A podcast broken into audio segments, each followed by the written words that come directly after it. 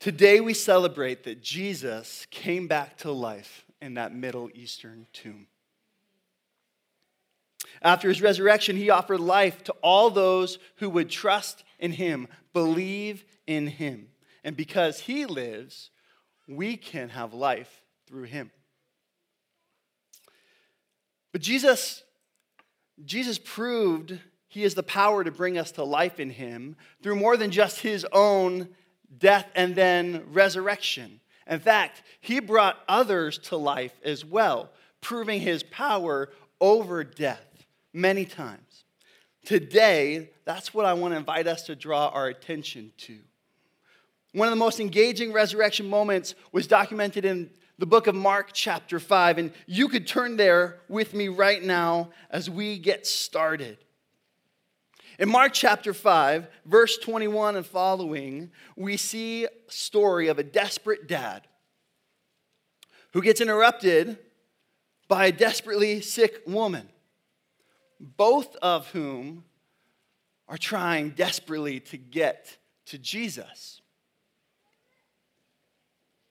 So in Mark 5 21, we see that because Jesus has power over life, we can come to life in him. I'd like us to follow the story along. And man, how good is it to gather because of a living Savior and look at his living word, which can bring us to life. What a privilege. It says this When Jesus had crossed again in the boat to the other side, a great crowd gathered about him, and he was beside the sea. Then came one of the rulers of the synagogue, Jairus by name, and seeing him, he fell at his feet and implored him earnestly, saying, My little daughter is at the point of death. Come lay your hands on her so that she may be made well and live. And he went with him and a great crowd followed him and thronged about him. We see a similar scene in this moment as many times in Jesus' life. He had just finished establishing and proving his power over supernatural forces, casting out demons from a man on the other side of the Sea of Galilee. And then he tells the man to go and tell others about his power, about who he is. But the crowd, the people, the village there kicks Jesus out because when God gets to work, sometimes it shakes up the economy and the way things run. They want him to leave, and Jesus gets in a boat and heads across the sea to the other side. But as soon as he's there, already a crowd of people are massing to get to him. He doesn't even get off the seashore. He's beside the sea when through the crowd burst Jairus, one of the rulers of the synagogue. Who is this guy? Well, this is a society which was largely ruled and influenced by religious leaders. It's a similar phenomenon to what we see today in many cultures, places like India and the Middle East, where religion forms some of the stratus of society and the influential people in society. They had power. This man was a leader and respected by the people in his town. But he was in serious trouble right now. At this moment, all the decorum that might have been expected of him as a Jewish leader seems to be set aside. He doesn't come to Jesus as a dignified person, he comes to Jesus as a dad. His daughter is sick. So sick, he says, she's at the very point of death itself. And that drives him to act differently than many of his peers. Most Jewish leaders in this society, the religious leaders, the scribes, the Pharisees, some of the teachers of synagogues, were, were looking down on Jesus. He was threatening maybe the things they cared most about having their own influence, having their own crowds, having their own status and influence threatened. So Jairus might have felt the same, for some point in time anyway, until something changed in his life, until he ran out of options. until he got desperate. This was his daughter, his child. Have you ever felt desperate like that? For that relationship, that couple hundred dollars to make ends meet, or that child who's sick? I mean, moments of desperation shake us up and help us see what really matters to us. Did you guys experience that in 2020? When we've watched wars unfold across the world? Desperation shows us what we care most about. And for Jairus, his daughter was about to die. He had probably exhausted all the options. He had made all the calls. He was desperate.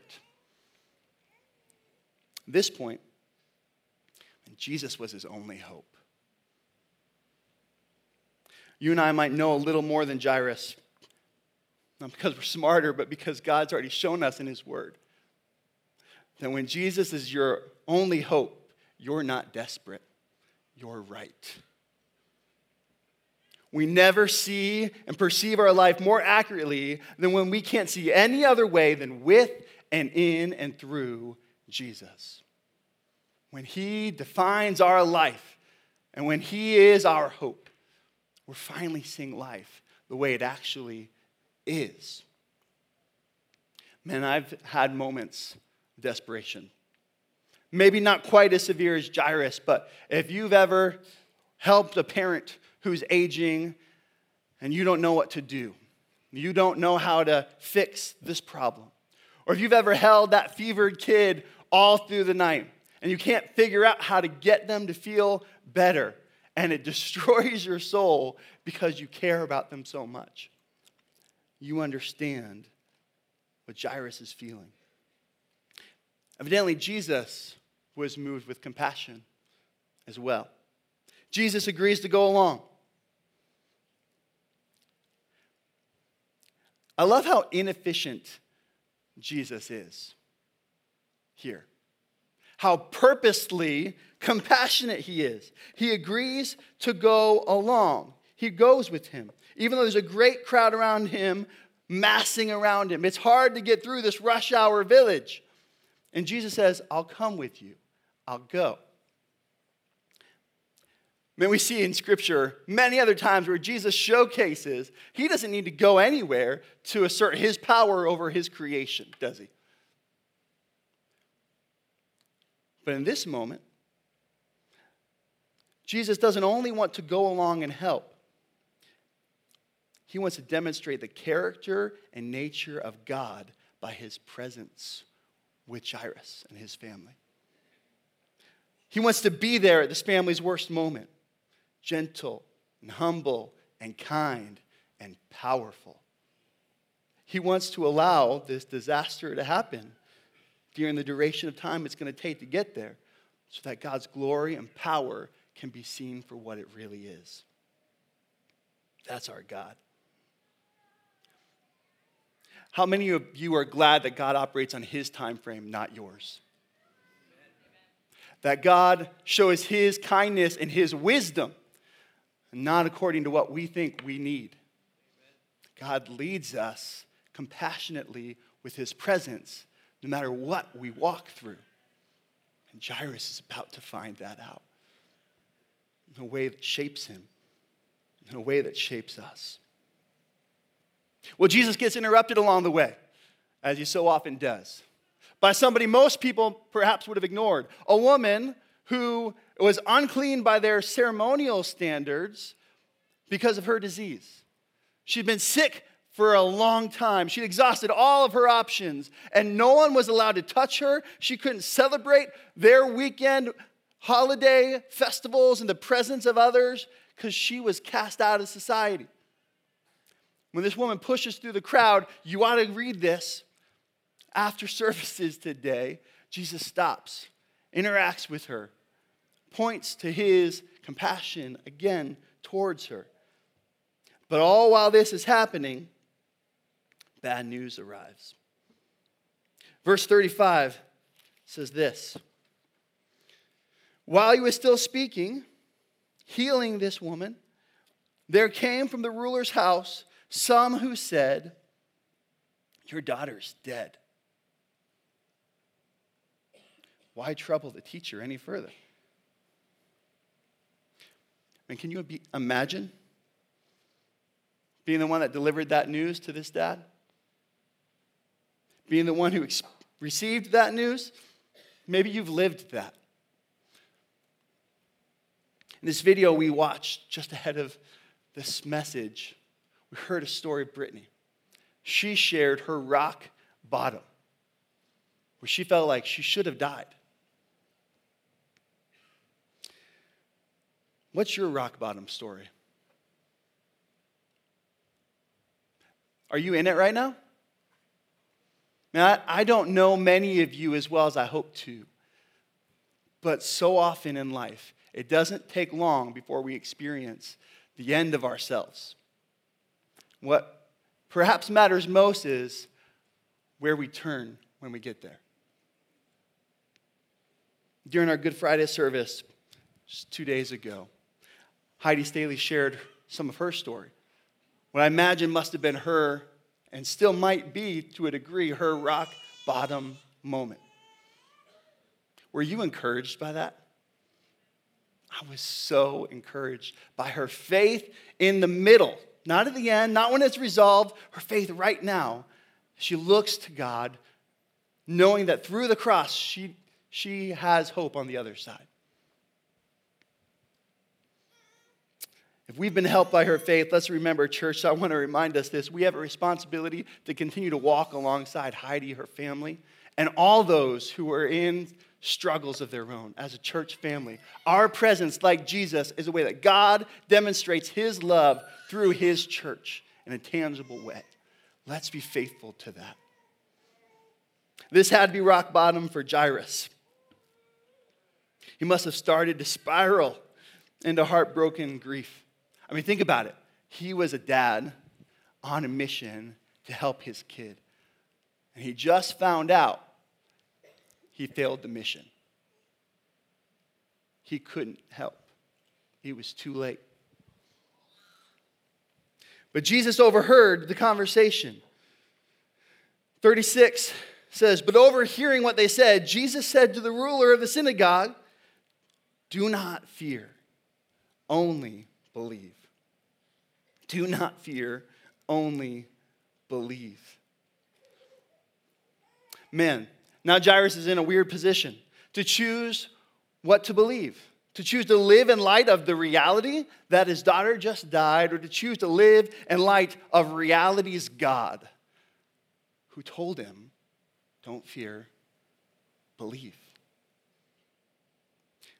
That's an important idea, and we're going to circle back to it, but let's continue. It says, He allowed no one to follow him except Peter, James, John, the brother of James. And they came to the house of the ruler of the synagogue. And Jesus saw a commotion, people weeping, wailing loudly. When they had entered, he said to them, Why are you making a commotion and weeping?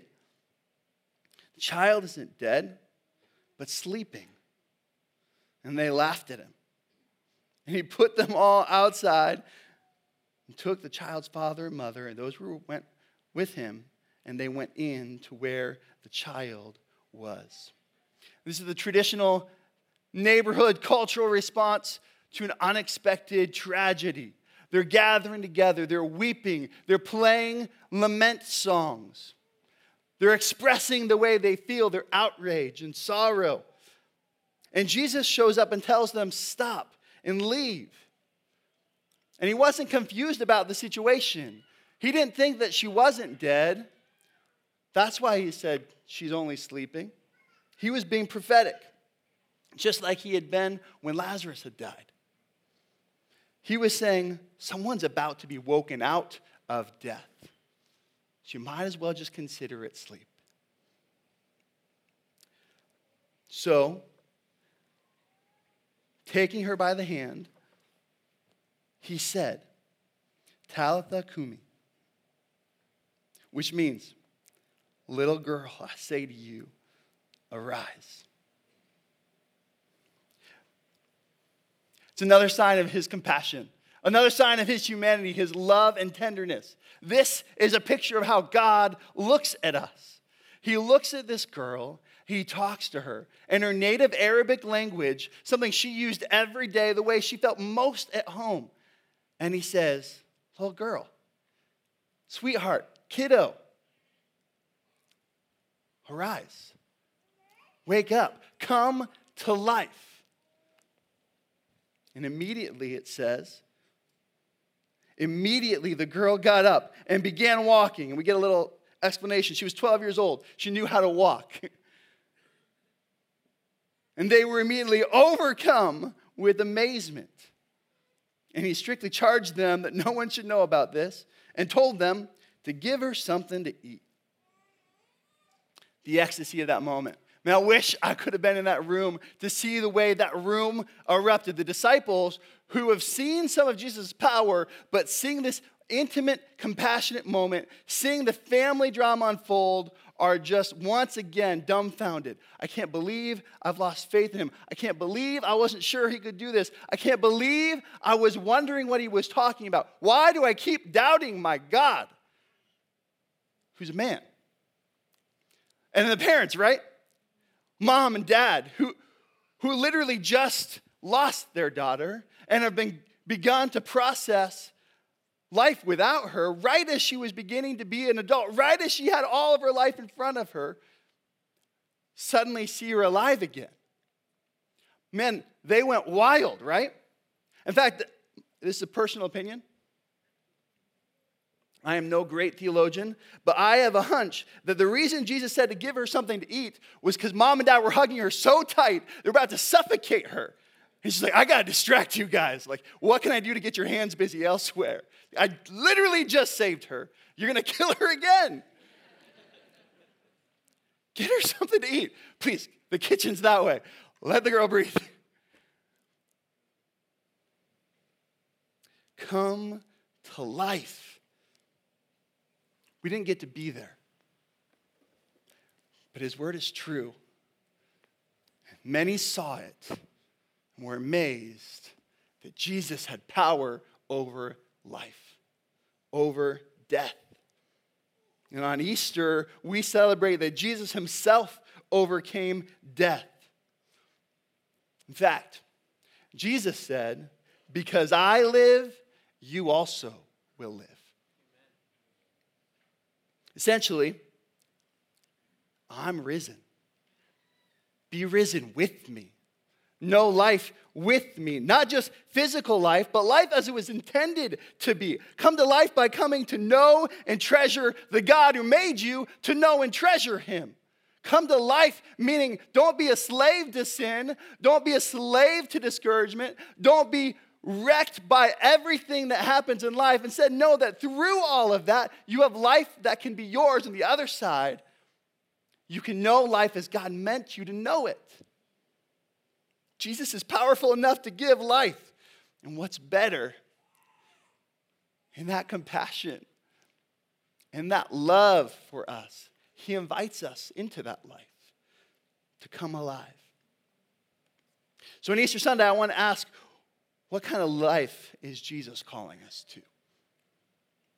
What kind of life is Jesus calling us to? And, and I want to submit at least three ways. First, this Jesus calls us to resurrection life someday. Because he has power over death, he calls us and invites us into resurrection life someday. This is what we usually think about on Easter Sunday the fact that Jesus rose from the dead. And that's not only wonderful for him, it's wonderful for us. Because his invitation is this where Jesus said in John 11, I am the resurrection and the life. Whoever believes in me, though he dies, yet shall he live. Resurrection life someday. Jesus conquered death. He proved it and illustrated his power by raising this little girl. He authenticated his power. And notice he says, Whoever believes in me, though he die, yet shall he live. This is a promise from Jesus that all who are authentic believers in him as their Savior and Lord, when they die, it's not only their bodies, it's sorry, it is only their bodies that die. The real them the real you, your soul, your spirit, your consciousness, that doesn't die. Immediately, it's in the presence of the Savior. It lives fully, at last, forever. We experience ongoing life. Further, Jesus promises that even the death of our bodies isn't the end of them, is it? They die and they decay, they're buried. But someday, Jesus is going to say to all of our bodies who are alive in Him, as it were, Talitha Kumi, kiddo, it's time to wake up. Paul reminds us that when he said, The Lord himself will descend from heaven with a cry of command, and with the voice of an archangel, with the sound of a trumpet of God, and the dead in Christ will rise first. Then we who are alive and left will be caught up together with them in the clouds to meet the Lord in the air, and so we will always be with the Lord. So encourage each other with these words. Are you encouraged by those words? When life's going well, yeah, maybe you don't need that encouragement. You don't think you need that encouragement. You're not thinking about the future. Man, when we run into our rock bottom, when we're desperate, that promise becomes so powerful, so sustaining. Jesus offers resurrection life, but more than just a someday life, Jesus offers new life today, right now, this Easter.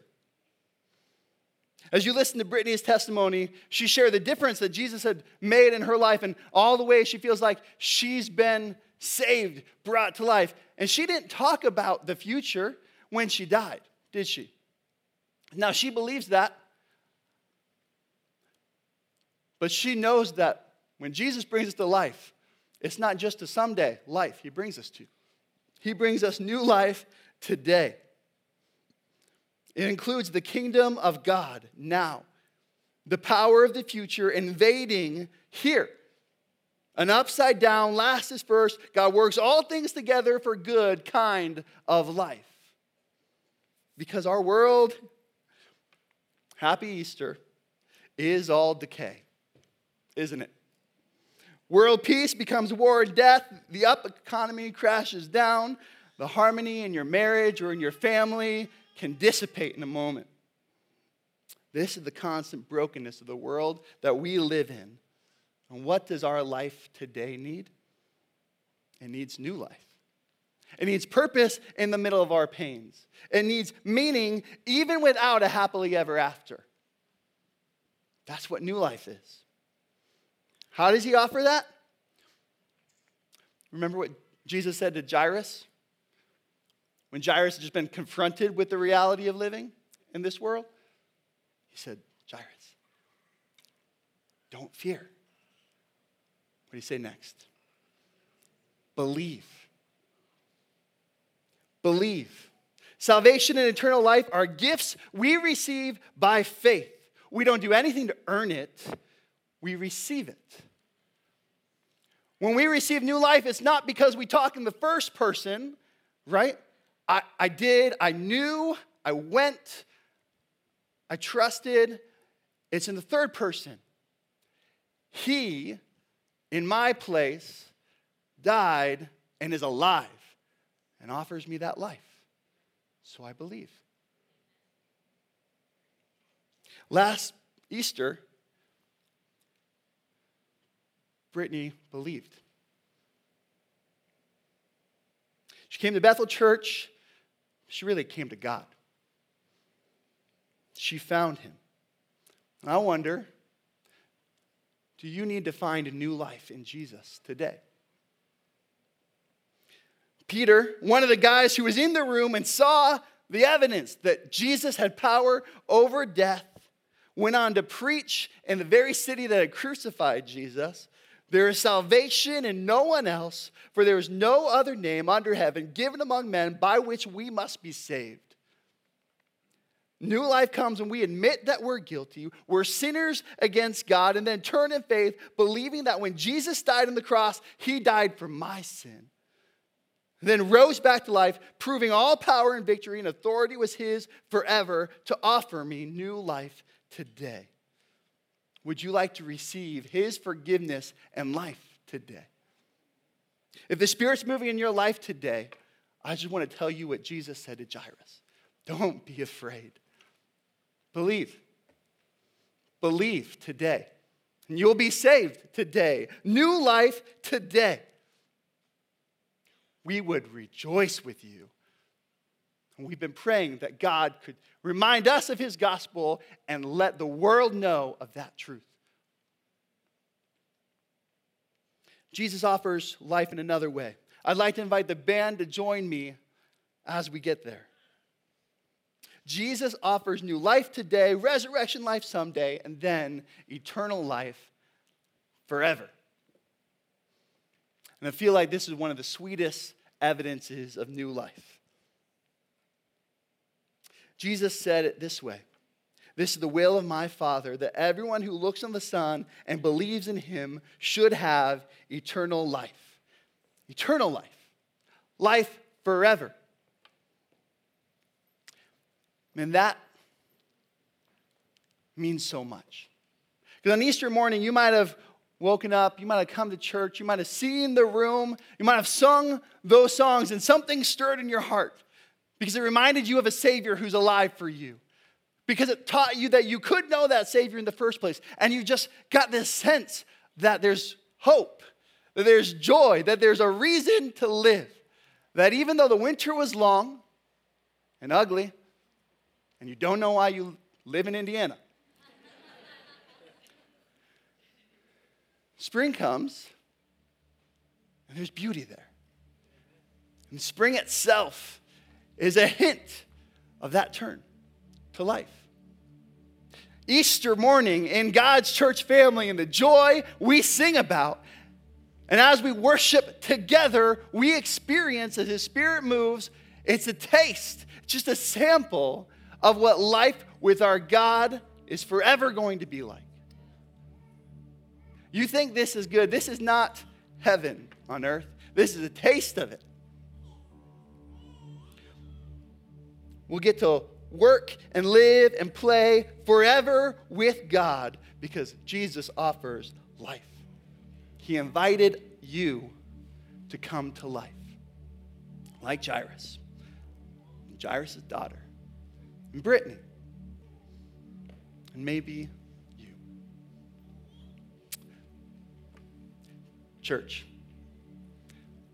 I believe that Jesus is alive. Because he lives, you and I can come to life. Are you excited about that God loving you, coming to you, and awakening you?